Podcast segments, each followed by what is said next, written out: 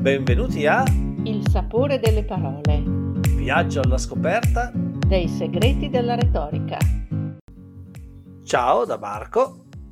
Ciao da Chiara. Per questo anno scolastico, quella di oggi sarà la nostra ultima chiacchierata. Sappiamo di non aver finito, ti sarai sicuramente accorto che abbiamo analizzato solo due delle, delle cinque fasi della preparazione di un discorso, l'invenzio e la disposizio. Ci restano ancora elocuzio, memoria e azio, ma c'è anche molto da dire su tanti temi. Però ci sarà poi tempo per farlo a settembre, ora abbiamo tutti bisogno di un po' di vacanze. Prima di lasciarti ad un'estate che speriamo sia piacevole e rilassante, vorremmo ancora condividere con te una riflessione. Qualche settimana fa abbiamo assistito alle finali zonali della competizione di debate che purtroppo abbiamo perso, ma la nostra squadra ha comunque difeso con onore i colori del liceo.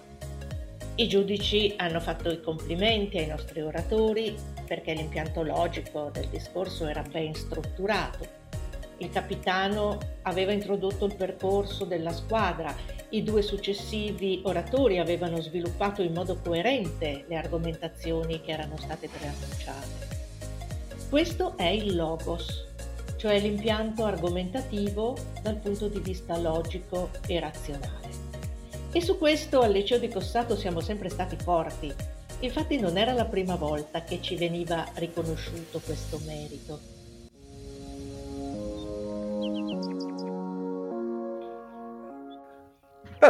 Il puro logos non basta. Anche Aristotele, che pure ha dettato le regole del discorso logico che l'Occidente avrebbe rispettato per secoli, si era accorto che quando si tratta di persuadere ci vuole anche altro. Ci vuole pathos. Non basta convincere la mente, si deve smuovere il cuore, trasmettere un'emozione, entrare in sintonia con i sentimenti del pubblico se vuoi essere un bravo oratore devi imparare a guardare e ascoltare quello che il tuo pubblico ti comunica a livello emotivo. Il pubblico ti parla e lo fa in tanti modi. Ti conferma che ti sta davvero ascoltando, che partecipa a quello che dici. Per capirlo non è necessario aspettare la standing ovation alla fine.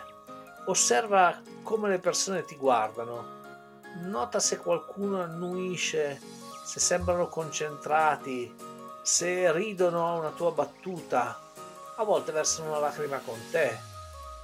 Per catturare le loro emozioni devi mettere in gioco anche le tue.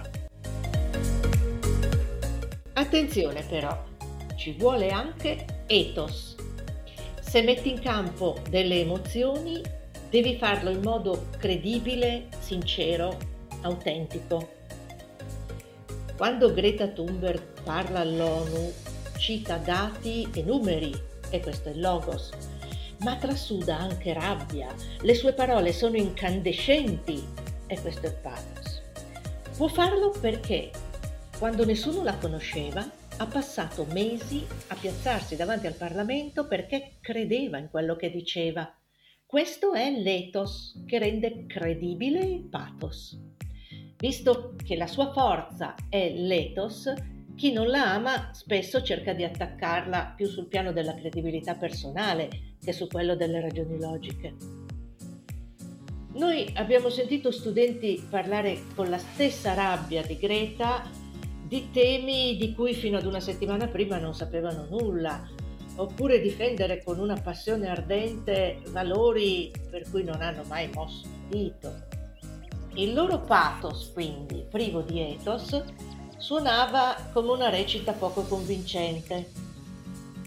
In questo caso l'oratore avrebbe fatto meglio a scegliere un tono più dimesso, esprimere qualche dubbio, suggerire delle domande, piuttosto che tuonare certezze.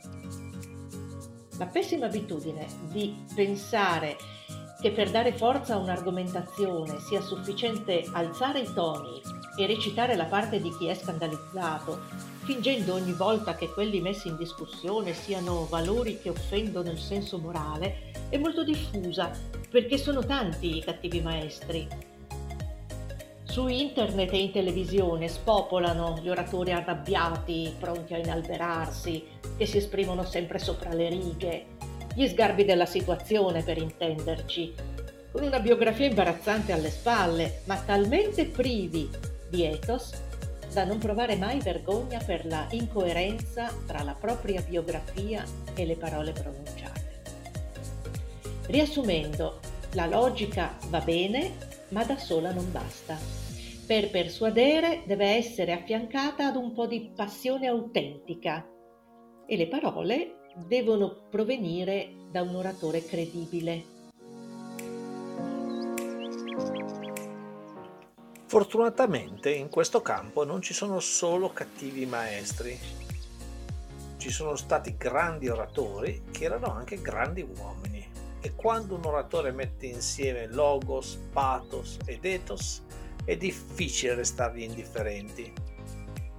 A me personalmente capita sempre quando riascolto l'ultimo discorso di Martin Luther King. Non è il celebre I Have a Dream, ma un discorso apparentemente minore che il leader di colore ha pronunciato il giorno prima di essere ucciso. È un discorso in cui parla di valori, di speranza.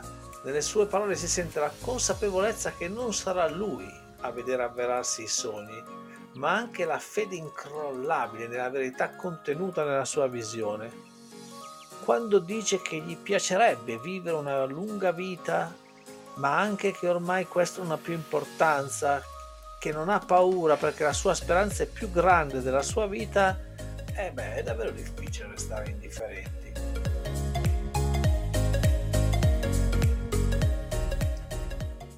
Questo sarebbe il momento del compito e allora vista la situazione potremmo dire compiti delle vacanze. Ma no, non te ne daremo. Se vuoi ti consigliamo di ascoltare qualche bel discorso e ritornare riposato e sereno a settembre.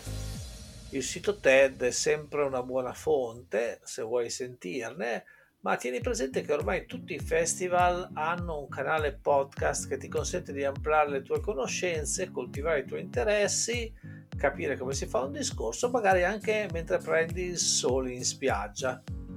Noi per quest'anno abbiamo finito. A te una buona estate da Marco e da Chiara.